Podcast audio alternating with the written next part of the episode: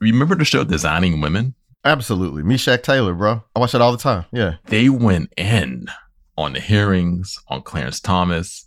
And I remember watching that show and just thinking, okay, this is the right way. I should not be swayed by, okay, black man getting lynched in public. This is a travesty. No, stick with the allegations.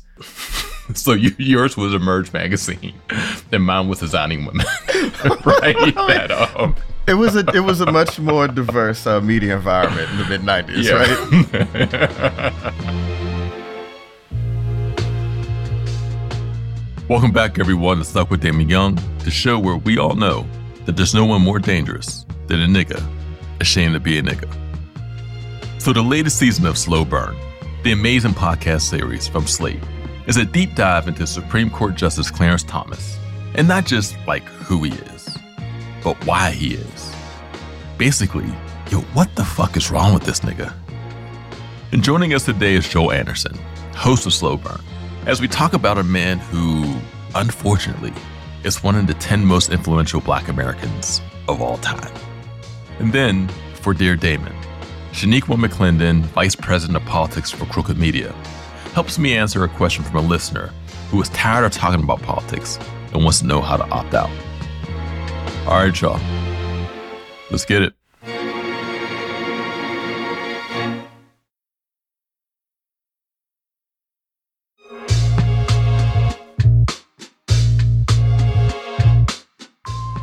Joel Anderson is a staff writer at Slate and the host of Slate's amazing podcast series, Slow Burn. Joel, what's good, man? Man, good to be here with you, bro. Thanks for having me on. Oh, no doubt, no doubt.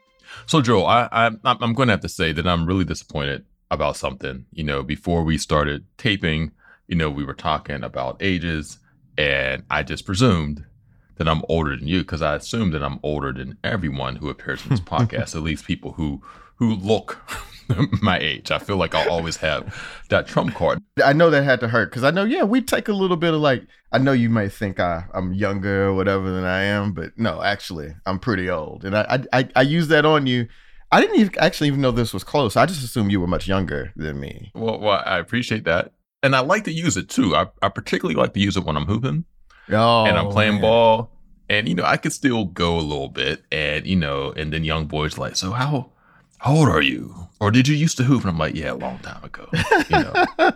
but um, anyway, you are older than me, but you yeah. look you look very young, and and I think I presumed that you were younger because you have a very youthful spirit.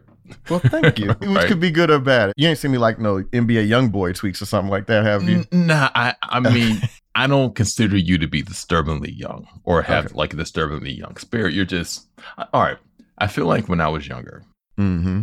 there was an idea of like what 40 or 50 particularly like a 40 or 50 year old dad. Like Absolutely. this is how people looked and acted and moved when you're that age. And i think that a lot of people you know 30 40 years ago did look and act and move a certain way but i think maybe now people are having kids later. I don't know. I, I just think that what i thought 44 would look like and what 44 actually is are very distinct Oh well, man. Even amongst our cohort, uh, I have friends that are 45, and they have all those markers, right? Not only do they maybe look like it, and I'm not saying that derisively, right? Mm-hmm. But middle age just set in, but also they have the house, they have a kid. I so I played college football. I have multiple teammates at this point who have kids that are in college or have already graduated college. Yeah. Right. And so it may throw you off because, yes, I have a 15 month old, which is wildly out of step with my peer group. I'm way behind all of them, especially people from Texas. Uh, so I can I can understand why somebody may look at, you know, the the facts on the ground and be like 38. Prematurely gray, but 38. You know what I mean? And you mentioned too, like the certain markers of age. And and I think that, you know, particularly people in this sort of careers that we're in, you know, where you're freelancing, you're hustling, you're in spaces with people who are much younger than you. And again, I think some of the markers of age or some of the markers of age that we have always associated with age, that comes with having like a more traditional, more settled sort of nine to five where you start working at, you know, a place when you're 23 and you've been there for 20 years already. Right. By the time you reach your mid 40s. So you have the house, the 401k, you know, you have the grown kids at this point. and and so without any of that sort of stuff, you know, I think that that that contributes to, I guess, the aesthetic of youthfulness, perhaps. Yeah. Well, you know, also the, the, to the extent that I have any prominence in journalism, um, the way that people heard of me was when I was at BuzzFeed. Mm-hmm. You know what I mean? And like that is a young ass company. Yeah. You know what I'm saying? They were, and even in the newsroom, I was like, I'm old. You know, so like some y'all are loud.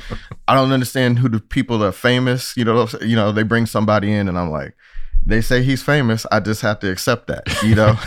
so, so the BuzzFeed thing may have also thrown people off too, because you know it's a youthful company, but you know, on the other hand, I was one of the oldest people in the newsroom. So, mm. so speaking of age and speaking of fathers, speaking of fatherhood, okay, mm. just a mm-hmm. quick story about my dad. So, 2007, mm-hmm. there was a big 60 minutes profile of Clarence Thomas, mm. right? Now, at this point, obviously I had heard of Clarence Thomas, I knew who he was. My association with him wasn't that good, very negative. There probably wasn't another black person in America that I had more negative feelings towards. And this was in 2007, not even now. Right. Um, and so I watched the 60 Minutes profile because, you know, I wanted to understand him a bit more, you know, I wanted to know what made this guy tick. And so I watched it and I came away from it not necessarily agreeing with anything about him, but giving him more grace. Like mm-hmm. understanding, like, you know what? I don't agree with what you're saying. I don't agree with how he feels about this, but I get it. I get where he's coming from with that. Okay. Mm-hmm. So I watch this segment. I think I'm over my parents' house. Mm-hmm. My dad walks by. I tell him, like, hey, I was just watching this thing on Clarence Thomas. He, you know, I, I, I go through my whole spiel, whatever. my dad looks at me He's like, son, there is nothing on earth more dangerous than a nigga ashamed to be a nigga. Ooh. Then he walks away. Wow. He just dropped that on you, huh? He, he just, knew he knew that was bars. I was like, okay, you got it, Dad. Wow, that's so, something. Yeah. So, what was your, I guess, your your first um, interaction. And when I mean interaction, I mean not in person, but just like in terms of like a cultural, like I see interaction with Clarence Thomas. When did that happen for you? Well, it definitely was the confirmation hearing itself. Yeah. Um, I would have been 13. That's sort of the awakening of your political self when you mm-hmm. start thinking about this president is Democrat, this president is Republican. Um, I have some political values that may align with these sort of people, right? And the thing about the confirmation hearing is not that I was interested in the political theater of it that you know if they named this person to replace Thurgood Marshall, it would change the balance of the Supreme Court or any of that stuff. It was more there's this black guy named Clarence that they've uh, that they want to replace Thurgood, and there's some debate over whether or not he should be there. You know, mm-hmm. and it wasn't you know whatever, but um like hearing high tech lynching on TV, like I, I wish people could kind of go back thirty some odd years and hear him say that in real time mm. because just like your daddy's bars like that felt like man like he stepped away from the cipher and it was like well he yeah. he just won. drop, just dropped the mic. He won. Um, sexy chocolate ins on cho- uh, on triumph chocolate. just just dropped just dropped yeah. the mic. Yeah. That's all that. So yeah and then the long dong silver of it. Like it just seemed really silly and everything else. The the you know for people that are not familiar, that that was allegedly some of the porn that he talked about, discussed with Anita Hill and some of the other people he worked with, mm-hmm. um, that were you know junior to him uh, at the EEOC. So it was just mostly you know wild political theater. I didn't think about the impact he might have on the world, the impact that he had already had on the world, but he came to me as a guy that people were sort of conflicted about, confused about. Mm-hmm. Um, and obviously, over the next few years, uh, as I get older and more my political self is, becomes more defined, I'm more familiar with the world. And then Emerge magazine for black folks that remember this back in the 90s, they did a couple of covers of him that were caricatures. Mm-hmm. One of him looking like Aunt Jemima, the other of him is a literal lawn jockey. Oh, right. Wow. Um, and by that time, I'm like, okay, like this is a guy kind of like your pops. You've identified him as he's an enemy of our people. Mm-hmm. Um, and it's more complicated than that, but bottom line, that's how I, he sort of came to me early on. So there was there was an ambivalence though early on when you first like heard of Clarence Thomas and you know he first became like a you know a zeitgeisty person that we talked about. You did feel some ambivalence. Yeah. Okay. Clarence Thomas. I mean, just Clarence Thomas. Yeah. These white people are mad about Clarence Thomas. Who am I supposed to side with? Clarence Thomas. You know what? I will say that I've been on the wrong side of history with quite a few things. right? Is, I've been on is the Kyrie side. one of these things? I'm not. No, I'm. I'm not giving up. I'm not giving up on okay, Kyrie. All right, I'm, I'm still on. I'm still on Kyrie Allen. So, okay, all right. I mean, I'm, I'm. I'm not living there. I'm leasing leasing the property. You check in from time to time. yeah, sure yeah. Just see how things are doing. If, if you know the property needs any updates, but I'm not. I'm not living there anymore. But I still own the property. But um. I remember not being swayed with Clarence Thomas's, you know, claims of a high tech lynching and, you know, racism and et cetera, et cetera. And I think the thing that kind of solidified my political consciousness, or at least my consciousness in that regard, remember the show Designing Women? Absolutely. Meshach Taylor, bro.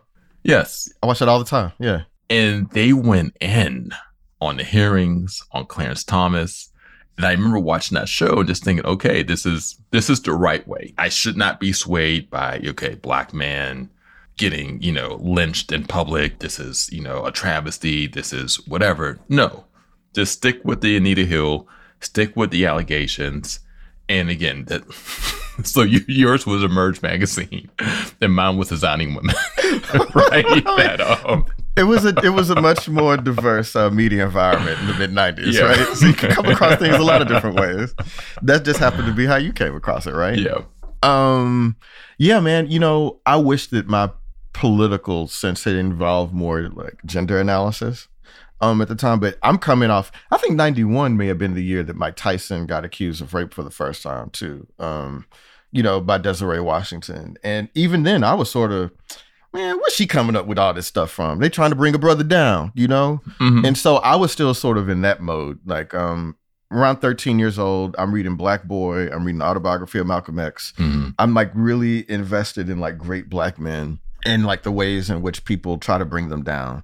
And so I thought it was persuasive that, man, this black guy come here and all of a sudden this woman saying, uh oh, you know, he did something to her. Like maybe she's a tool of like all these white people. My skepticism was more about white people than anything else at that age. Mm-hmm. Um, as I'm sort of coming into myself. So yeah, I wasn't smart enough to listen to what Delta Burke and uh, Julia Sugar, you know, Julia Sugarbaker and all them folks were saying. You know, like I probably, I did watch that show, and I probably even watched that episode, but um, it had not turned all the way over for me at the point where, where I would ask myself, why would Anita Hill do this? It doesn't even make any sense.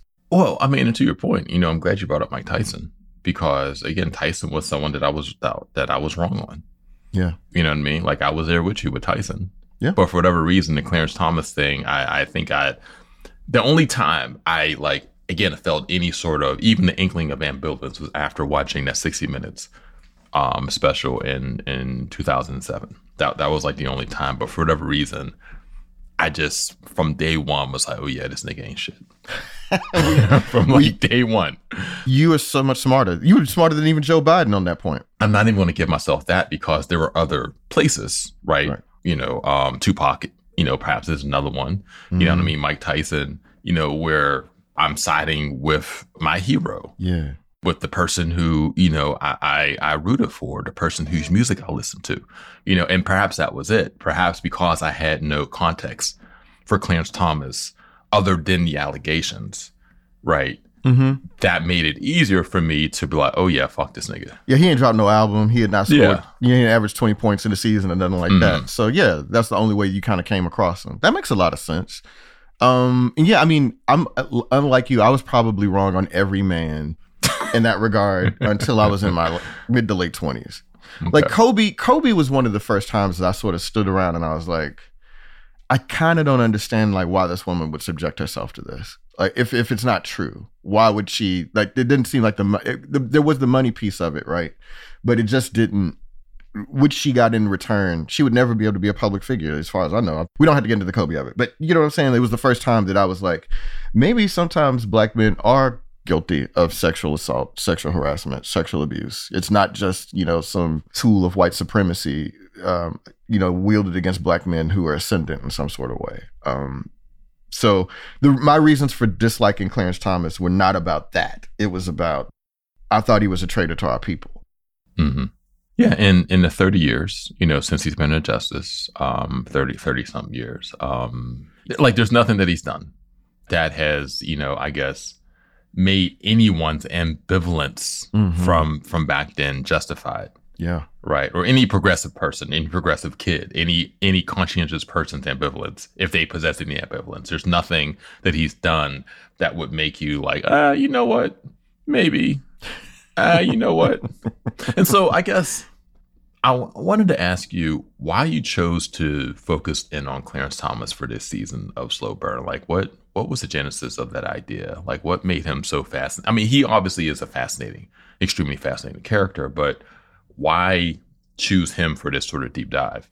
And, you know, just for context, Joel is the host of the Slate podcast, Slow Burn. This is the eighth season mm-hmm. of Slow Burn. And um, last season, you focused on. I did the LA riots. I did the, the LA, LA riots season. And then the season right after that one was on Roe v. Wade. And so okay. this is, yeah. So anyway, we're, we're back in the Supreme Court business again. Yeah. And the thing is, it, it's definitely relevant to have a deep dive on Clarence Thomas, but that decision was made before the Roe v. Wade decision was overturned. So again, what was the genesis behind you choosing to do a deep dive on Clarence Thomas? Well, yeah. So I've been aware of him for most of my politically aware life, and as I mentioned in the podcast, in the, the final segment, uh, where we talk about sort of this community conversation the Black folks are having about Clarence Thomas and whether or not hey, maybe we should support him. He's a black man. He's bound to come to the right side of things, or mm-hmm. no, he's irredeemable. Um, so anyway, my favorite writer at the time, Ralph Wiley, wrote this essay called Mr. Justice Thomas. And it covers a lot of this stuff. And mm. and Ralph Wiley comes to the you know, at some point in the essay is like, I've just basically got to hope that the experience of going through this will redefine him and his political beliefs and maybe he'll come around so that's lingering in my mind. Like Clarence Thomas is one of the most important, most prominent black people of my lifetime. Uh, and then like, you know, the Thurgood Marshall of it, the Long Dong Silver of it, the high tech lynching of it, the pubic hair on my can of Coke of it. It was just one of the more memorable, formative news events of my young life and it drove a lot of conversation. There's another thing, you know, people talk a lot about Clarence Thomas as this complicated figure, like, you know, he's this enigma or whatever. And I always was sort of dubious of that. I was like, mm-hmm. is he really that complicated? And I think as a black person, like if you're black, you grow up around black people, you, uh, whatever. I hate these terms steeped in blackness, but whatever. Like you grew up around black folks and steeped in blackness. We all know a lot of people like Clarence Thomas, mm-hmm. like people that don't like black people or think that black people are to blame for their lot in this world. Um, and I just think that like that was a part that I was interested in in discussing publicly. Like, actually, the reason you think this guy is so fascinating, uh, or interesting, or confusing is because you actually don't know very many black people. But if you had said in any barbershop, uh, any community group, fraternity, whatever else, you would know that they're there. I mean, it's not even all that uncommon. It's not like it's unprecedented for like a former Black Panther to become a conservative Republican. You know why? Eldridge Cleaver did it. Mm. Muhammad Ali endorsed Ronald Reagan. Like Jim Brown was a supporter of Donald Trump. People get confused about black folks when they show up for for Republicans or conservative causes. It's like you're missing a lot of what they were saying all along. And so that's kind of the part of it that I thought would be interesting to dig into and to discuss publicly through this podcast. And you make a point too about how the misogyny is like that's that's the key, right? Mm-hmm. That's the canary in the coal mine. That's like the indicator. That's the one thing. Like there was a tweet or meme a couple days ago about this serial killer um, who was mm-hmm. recently discovered in New Jersey. I forgot his name, white man. And, you know, someone, you know, joked, and, you know, I'm putting that in the, the strongest scare quotes possible that, you know, this guy seemed normal except for his hatred of women. right. Which we didn't care about anyway. It's real. It's real. Right. And that's, you know, I guess has been kind of just a, a consistent through line with people who make, you know, quote unquote turns into a certain type of politics. It's like, well, like Ice Cube is another one. Oh. Where, you know, people have been surprised by Ice Cube's descent into, I guess, Hotepian adjacent. Damn it. Ice Cube was one of my favorite rappers, top three when I was a kid. That music, a lot of it doesn't hold up, bro. It doesn't. It doesn't. Yeah. And again, one thing that's been consistent in his music and I guess in his politics now is just a this overall dismissal of women. Mm-hmm. Right? You know, mm-hmm. hatred, misogyny, whatever you want to call it. And so when you pay attention to that, then it makes certain political stances and certain political shifts less jarring because it's like you, they're just they're they're drawing the same continuum. They're on the same line. They're just doing the same thing, right? Absolutely. You brought up Clarence Thomas being you know one of the most influential uh, black people of your lifetime, and I'm I'm wondering like he actually might be one of the ten most influential Black Americans ever. Yeah. Really, when you consider and and that that not you know influence doesn't always have to be a good influence. Absolutely. Right. Um because that that list, I mean, whatever short list there is of most influential people who have, you know, enacted the most change for good or bad reasons, he is on it. Yeah. I mean, he's yeah. moved law in this country, right? Like he's moved voting rights law, gun rights law. Mm-hmm. Um, you know, the way that sexual harassment is adjudicated through the EEOC, things like that. Protected classes, you know, affirmative action most recently, right? Um, and I mean, I guess like yeah, I mean you you, you know you got to have Thurgood Marshall on that list.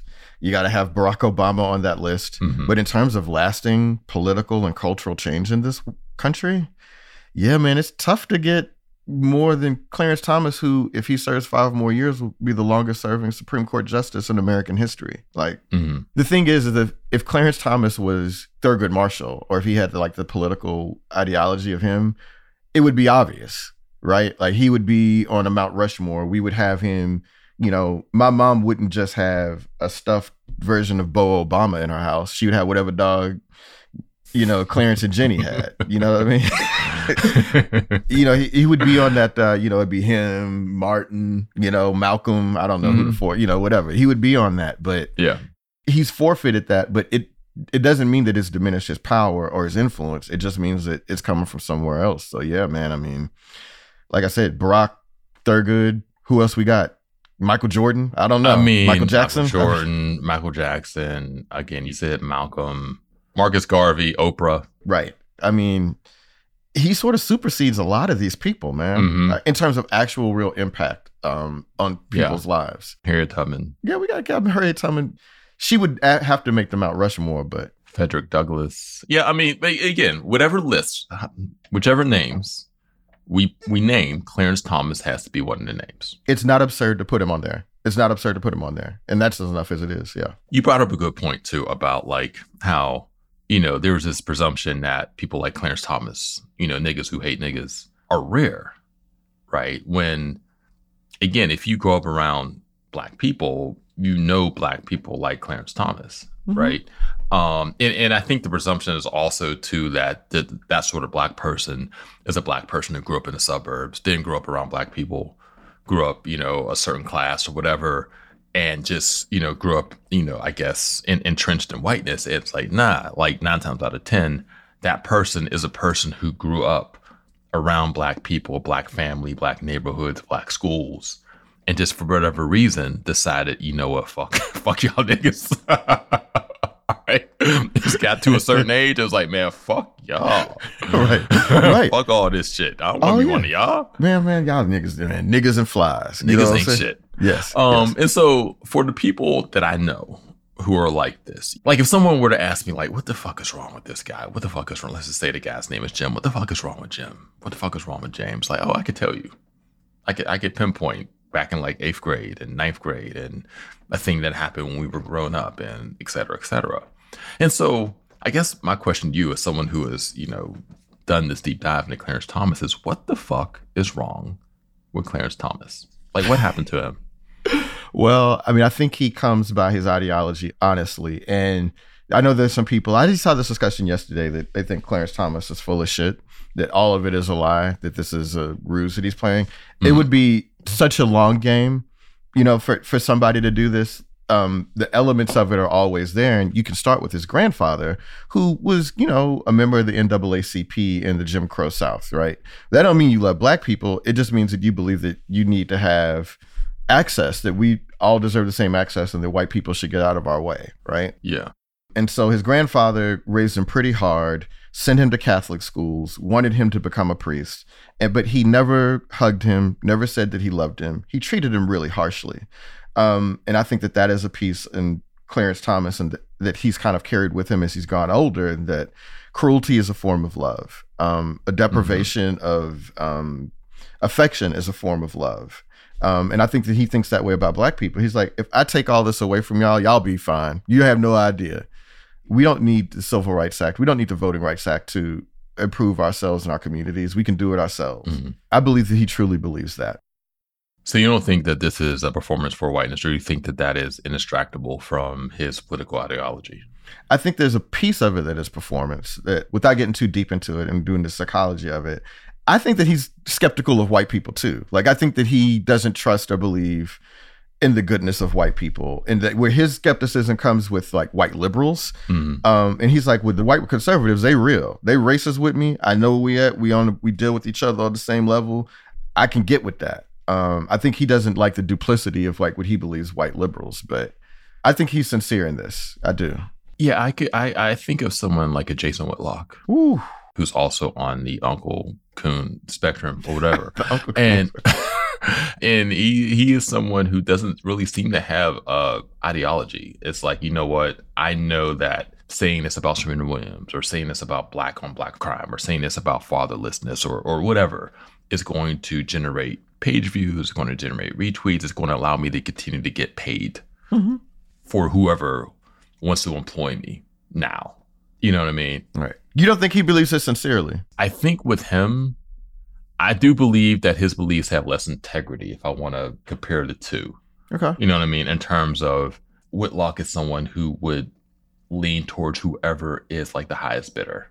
Hmm. And the thing is, right now, there's more of a lane and there's more of an opportunity for grift for a black person who has a platform on the right because on on the left there's just there's just so many and, and, again i don't it's not that i don't think that he believes this stuff but i think that that part of it the performance part of it is also uh, a huge factor i think the performance also helped helps generate helps create you know an ideology to, to the the whitlock piece of it i think that actually that's up because if Whitlock had just gone along to get along, he'd be fine. He could be in charge of the undefeated today or the Andscape. Mm-hmm. He could have made a lot of money uh, but he's squandered a lot of opportunities.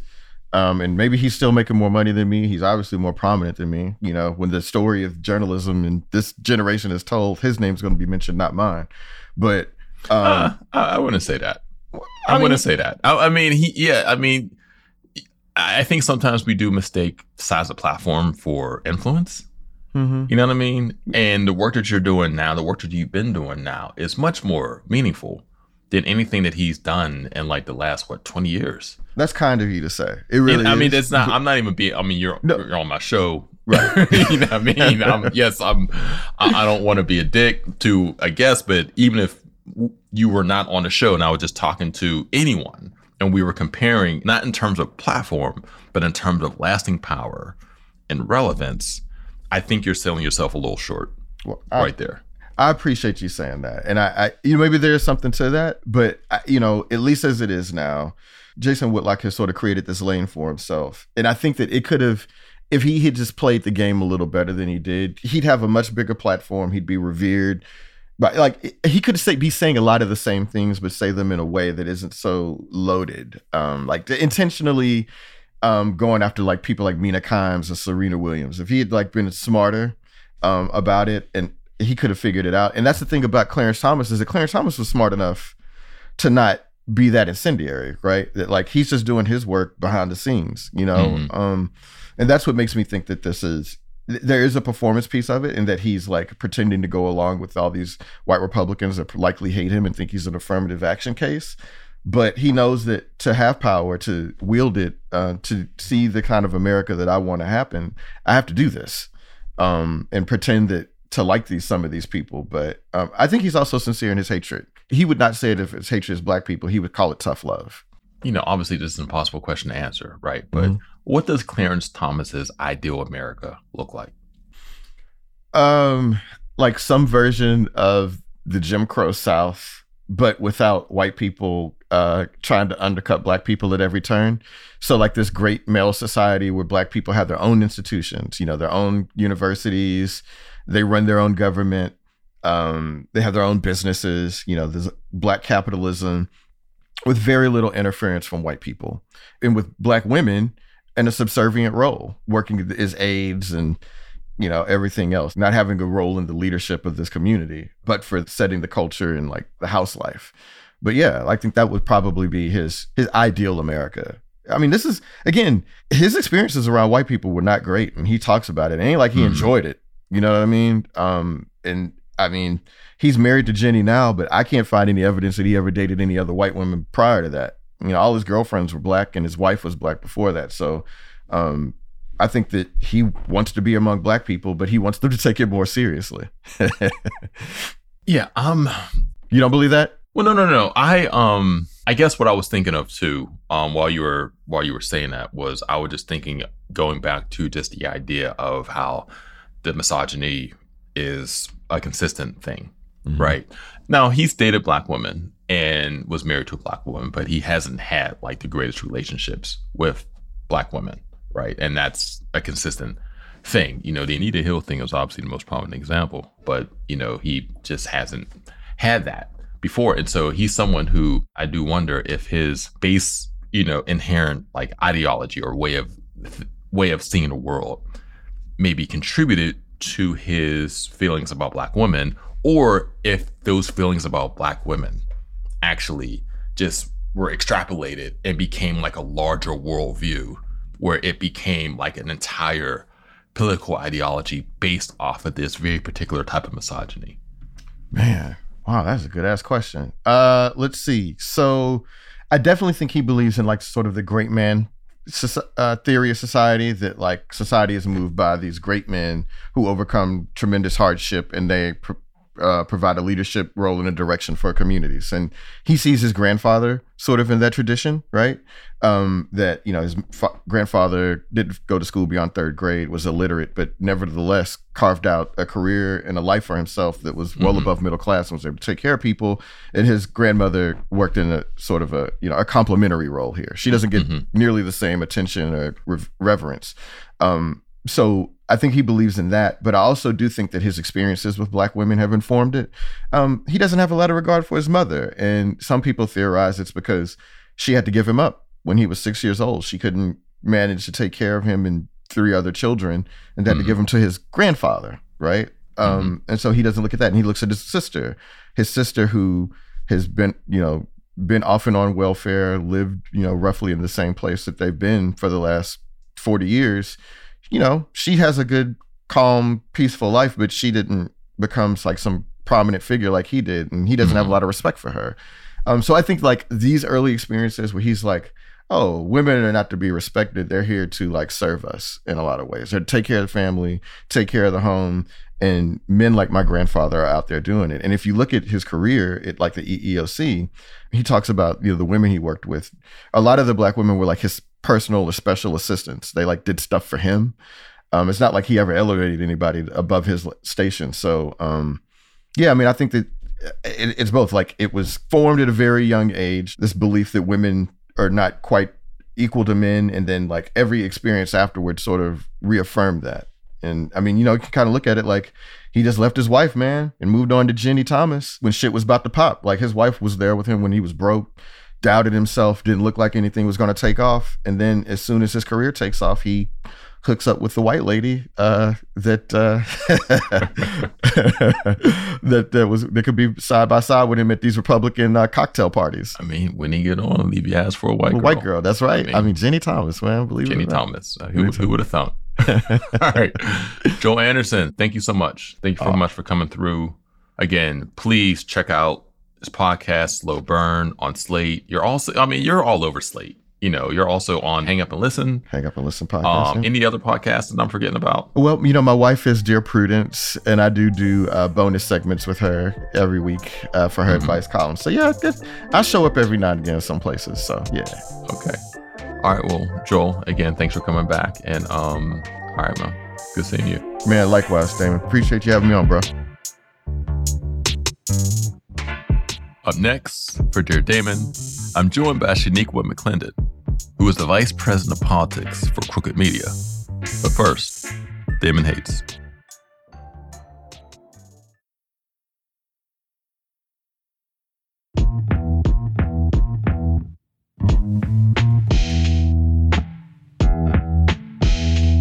I recently spent a week in Miami. I was there teaching at the University of Miami. I was there for VONA, which is a yearly retreat slash workshop for writers of color. And I was one of the instructors for VONA. I had a great time. It was a great group, very generous, very curious, very unpretentious. No notes, 10 out of 10 experience. And one of the things about being in Miami that I noticed when I got back home to Pittsburgh is that I had an actual physiological change to the climate down there, where the anxiety that fucks with me when I'm home, the back issues, the neck issues, the hip issues, all of that just disappeared when I was in Miami. Now, obviously, whenever people go on vacation or do a vacation like activity, this wasn't vacation, but vacation like, you don't have the same anxieties and neuroses or whatever that you do at home. So, of course, you're going to feel less anxiety, less trepidation, less whatever, less stress. So, that has to be taken into account. I also just think that I'm not built for this Pittsburgh climate, that the climate in the more tropical spaces just agrees with my body more. I'm not supposed to be here. and by here, I mean Pittsburgh. And now, that doesn't mean I'm going to move to Miami because one thing I will say about that city is I experienced more overt racism in that week there than I experienced in like 10 years of Pittsburgh, where you would walk into spaces and these were white, Latino, Cuban, maybe spaces. And I would fit, it, it felt like a nigga walking into like some diner in 1960s Mississippi, where every eye, like one of the movies like Mississippi Burning, where you walk into a diner and every eye is on you. Like you just felt the energy in the room shift. And I don't really feel it that way in Pittsburgh. But anyway, this weather, this experience, this climate that is here just ain't for me. And again, I am a Pittsburgher, born and raised, born and bred. My family's here. My wife is from here also. So I have these ties here. We bought a house five years ago, but it might be time for me to seriously thinking about getting the fuck out of the city because it might be killing me.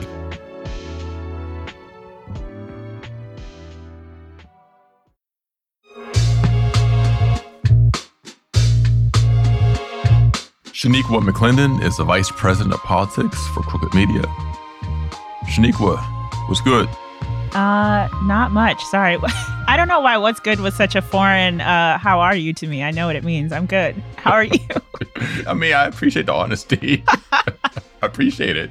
What's good? Some things are good, some things are not. Okay. You know. I started saying what's good after college. I went to college in New York State, Canisius College. What's good was the greeting, and it just was one of the things that I, it probably was the main thing I took from college. Yeah. Was saying what's good. See, I was born in New York. And you don't say what's good. No, I left when I was nine. But now that I think about it, my father still lives up there. And whenever I'm with him and his friends, he'll just be like, what's good? Or his other one, whenever we go out to eat and he's trying to get the waiter's attention, he'll be like, hey, yo, my man. just like, can you just say hey? That's something that I think I'll never get used to is how people from New York City, how aggressive mm-hmm. they are. And it's not like rude. No. But just there's an aggressiveness to servers and it's like these are the people that are handling the food. I know. Even when he's trying to give them a tip, my father won't tip on his card. He only tips in cash. Okay. Because he has these theories, and he'll even be, "Hey, yo, my man, I just want to make sure you get this," and so he can hand him the cash directly. So, I don't know. I guess it works for him. I think the last time we saw each other, the only time really was at the Congressional Black Caucus week last year in DC. Yeah. Good to see you again. You too. So, Morgan, the producer, what we got cooking for Shaniqua this week? Dear Damon, as a Black person, how do I get out of talking about politics without seeming weird or uptight?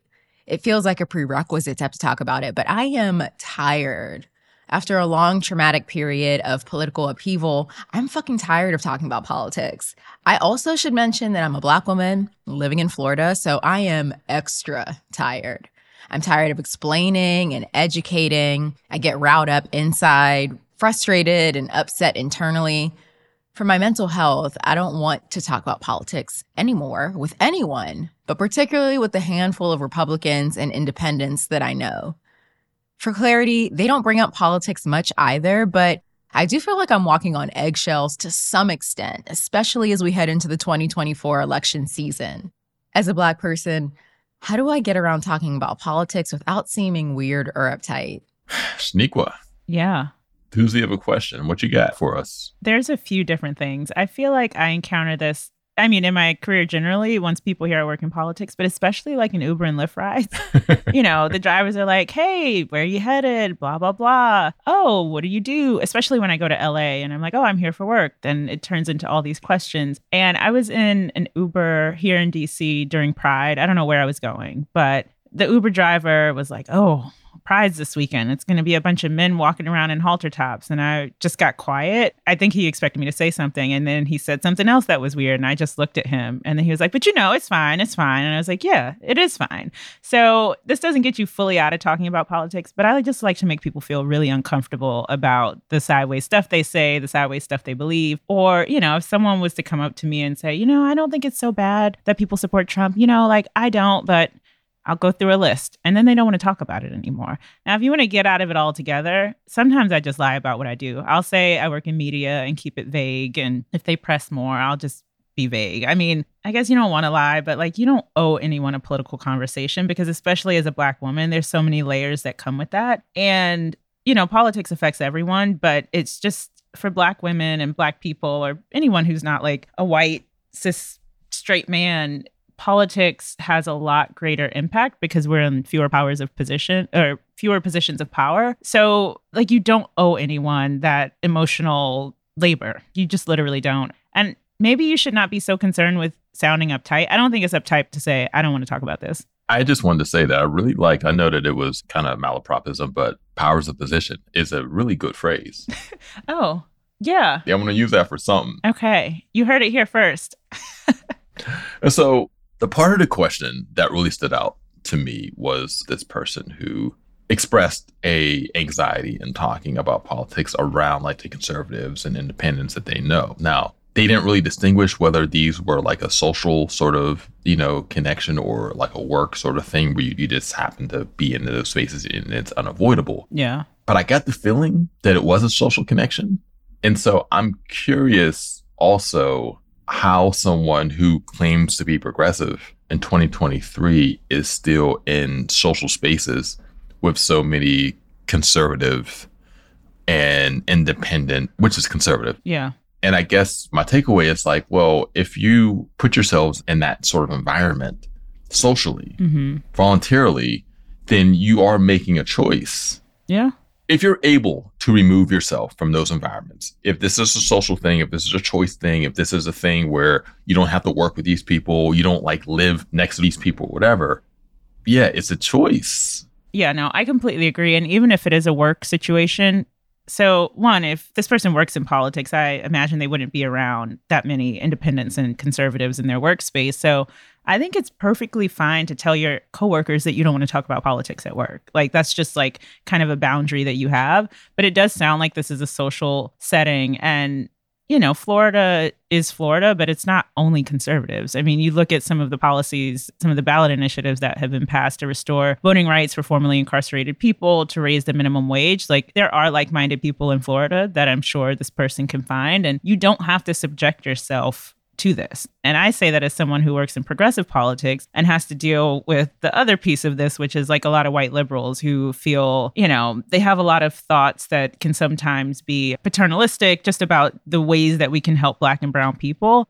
And I mean, for me, I like getting in arguments about politics because I think I'm right most of the time. And even if they don't agree with me, like I got my facts. But still, that can even be degrading with people who agree with me but have different kind of underlying ideologies about why they believe the things that they believe. And you just i don't know like this, this sounds crazy but like sometimes you can just pull the race or marginalized identity card and be like look i know more than you because i've lived this experience and so you can kind of think what you want to think but here we are. Or you can say look i just don't feel comfortable talking to you about that. But i, I agree. It's a choice now, do you feel that people who are progressive, you know, who find themselves either socially or economically mm-hmm. or just physically, geographically in spaces that are less progressive, do you think that those people have an obligation to like speak up? You mentioned an Uber driver or, or something that's a bit more severe. Do progressive people in those sorts of spaces have an obligation to, I guess, to correct or to push back? I honestly think it depends on like if you feel safe, like how marginalized is your identity. So my driver was like an older black man saying this stuff and I as a woman, you know, don't always feel safe like pushing back on a man because and I've been in Ubers where things have gotten uncomfortable because someone's trying to flirt with me or get my number and you know, there's a power dynamic there. I'm in the back seat of someone's car. And so I think you have to think about like how safe it is to push back on those things. But when I feel safe to do that, I always do do it because I know that like where I am in my life, I have a tremendous amount of privilege and I'm always going to leverage that in any way that I can to protect someone. So, you know, had me and that man maybe been on a crowded street, I would have pushed back more and said, well, what's the problem? You know, like if someone wants to wear a halter top, like why is that affecting you? You just need to drive them to where they want to go. But there have been instances where I haven't felt safe. I mean, I didn't feel like I was about to be harmed in that Uber, but I didn't want to, you know, escalate anything with someone who so readily was able to just share his homophobia with me. And so I guess what I'm actually getting to is like, especially if you are like a straight white man, use the platform and privilege you have to correct people. And I imagine those are the same people who are spending time with marginalized communities. Listen to them, hear their stories, hear the way these things impact them, and speak up. But generally, I just, I don't know. If you are not going to be harmed, I do feel like there's a bit of an obligation there to speak up. I don't think you have an obligation to try to change people's minds, though. I think you make a great point about safety it's not always the best idea to speak up depending on the circumstance. But again, if you're in an environment that is less dangerous, where you might have some more privileges, I do think we're obligated to say something. You know, this is a conversation that comes up like every Thanksgiving or whatever, or around the holidays when people are going back to spend time with their families. And it's like, so how obligated are you to speak up mm. when one of your uncles or one of your aunts says something homophobic or racist or transphobic or whatever, do you just let it slide or do you speak up and you make it an awkward Thanksgiving for everybody? I lean towards the latter, but I think that there's caveats too. Like, I think it depends. Like, for instance, if it's your dad, your 60 year old dad, then yeah, you should say something because your dad still is a citizen and exists in the world. If it's like your 96 year old grandma, yeah, let Ethel be racist. I agree. Let her spend her last breaths in the comfort, the sweet comfort of racism. Yeah. you know what I mean? Just let her, you don't have to challenge her. Right. But someone who is less than 96 years old who was saying this shit, you, you should probably say something. Yeah. Cause they're still out there. Like, you know, I think about you know, my father, me and my sisters are sometimes like, hey, you can't say that, you can't say that. And I think at first he thought we were just being extra sensitive. And now he's like, okay, this is something they care about. They don't want me saying these kinds of things. But my grandmother, who I love, she is in her 80s. She has dementia. And like, I mean, she's talking about herself. She's like, my hair's so nappy today. And she just like is going in on the hair on top of her head because she was still getting it relaxed and it was falling out. And we are like, you can't get relaxers anymore. And she's just like, I don't like it. And why is her hair like that? Just all this stuff. And I'm like, you know what? I'm gonna let her live her life. Her cognitive ability is declining. I mean, she doesn't even remember what we say 10 minutes after we say it. So, like, why am I spending all my energy on that? But I love her. And I guess to get back to the question, this person that's asking for advice, what can they do to feel less anxious, less awkward in these environments? I feel like the best answer if you're able to change environments and change environments because again like why are you in these spaces yeah. with conservatives with independents or whatever where you are constantly being asked about politics? Like what is this particular dynamic where this is coming up over and over again? And can you remove yourself? Can you do that? Yeah. Someone said this to me. We're not friends anymore. But I was telling her some stuff some people had said about her, and she was like, well, "Why do they feel so comfortable talking to you about it?" And this is kind of my question here like why do these people feel so comfortable continuing to bring this stuff up around you? Have you created and now i sound like i'm blaming her but you know what have you maybe contributed to this? And if it's nothing at all that you can't change just get out of there. Like you do not have to subject yourself to these things. And when that person asked me that we stopped being friends because I had been a great friend to her and pushed back on these people, but she still was questioning my friendship. So I was like, okay, well, we're not going to be friends anymore. And so we have to make these choices for ourselves to be comfortable because it's not on other people to make us comfortable. We're in control of that. And those people are going to keep asking you those questions. So just don't let them. I mean, what did Drake say? You know, I've been losing friends and finding peace. Because honestly, that feels like a fair trade to me. I mean, I feel bad. I don't know what song that's from, but that is very thoughtful. Fair trade. It's like, ah, man. I don't know which type of points that I just lost by by being able to recall that song so quickly. It was not his most recent album, but the album before that. Comeback Season was like one of my favorite mixtapes, and then slowly I just kind of got off the uh the Drake train. This was a song that was featuring Travis Scott, and it was one of the best songs on that album. Like I, I treat Drake albums like I treat like buffets, you know, brunch buffet. It's like, you know what? I don't know if I want the roast beef. I don't know if I want that fruit. That fruit looks like it's been sitting out for a couple weeks. But you know what? I'll fuck with this crab cake. These eggs aren't really hitting, but maybe the omelet might be. That's made of eggs. And the thing is, the funny thing about Drake, I'm bringing him up, you know, in this context, is that he is someone who has managed to be apolitical. Mm-hmm. I can't really think of any other star entertainer Yeah. or athlete who's been a thing for like the last 15 or 20 years who we have had no sort of expectation of what they believe politically. Yeah. No, that is true. And I've never even once thought what Drake thought politically. No, and I don't give a shit either. I don't care. So this person should remove themselves. If they're able to remove themselves from the environment, should go ahead and do that. If they are not able to remove themselves, if they maybe live in the same space with these people, maybe in a subdivision, or they have to work with people like this, Yeah. you just maybe lean into that making them uncomfortable. Yeah. I mean, it, it goes so far because while I do think it's great for you to tell people, hey, I don't want to talk about this, that normally will just incite people more to keep at the conversation. But you make them feel uncomfortable, they're going to run away from it. I mean, people always do. I even think that saying, hey, I don't want to talk about this with you is something that makes people uncomfortable too. And add the with you at the end because that's the part. I'm not comfortable with this with you. yeah. And what do you say to that? You just stop. Shaniqua, thank you so much for stopping through. Thank you for having me.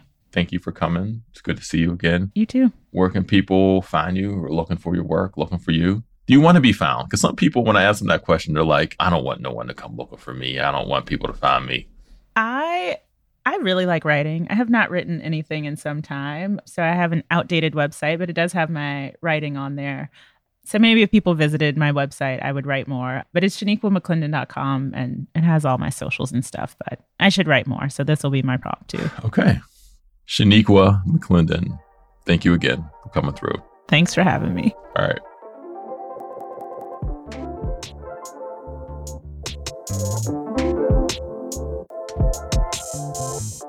Again, just wanted to thank Joe Anderson, Shaniqua McClendon for coming through today. Great conversation, great guests, great topics. Also, thank you all for coming through. Again, it could have been anywhere else in the world, but you chose to be here with us again this week. So thank you. And again, Stuck with Damon Young is available wherever you can get your podcast. But if you are on the Spotify app, please go to the app. There are all types of like really fun interactive questions and answers and polls. So please just have some fun. Take advantage of that. Also, if you have any questions whatsoever about anything under the sun, hit me up at Dear Damon at crooked.com. All right, y'all. See you next week.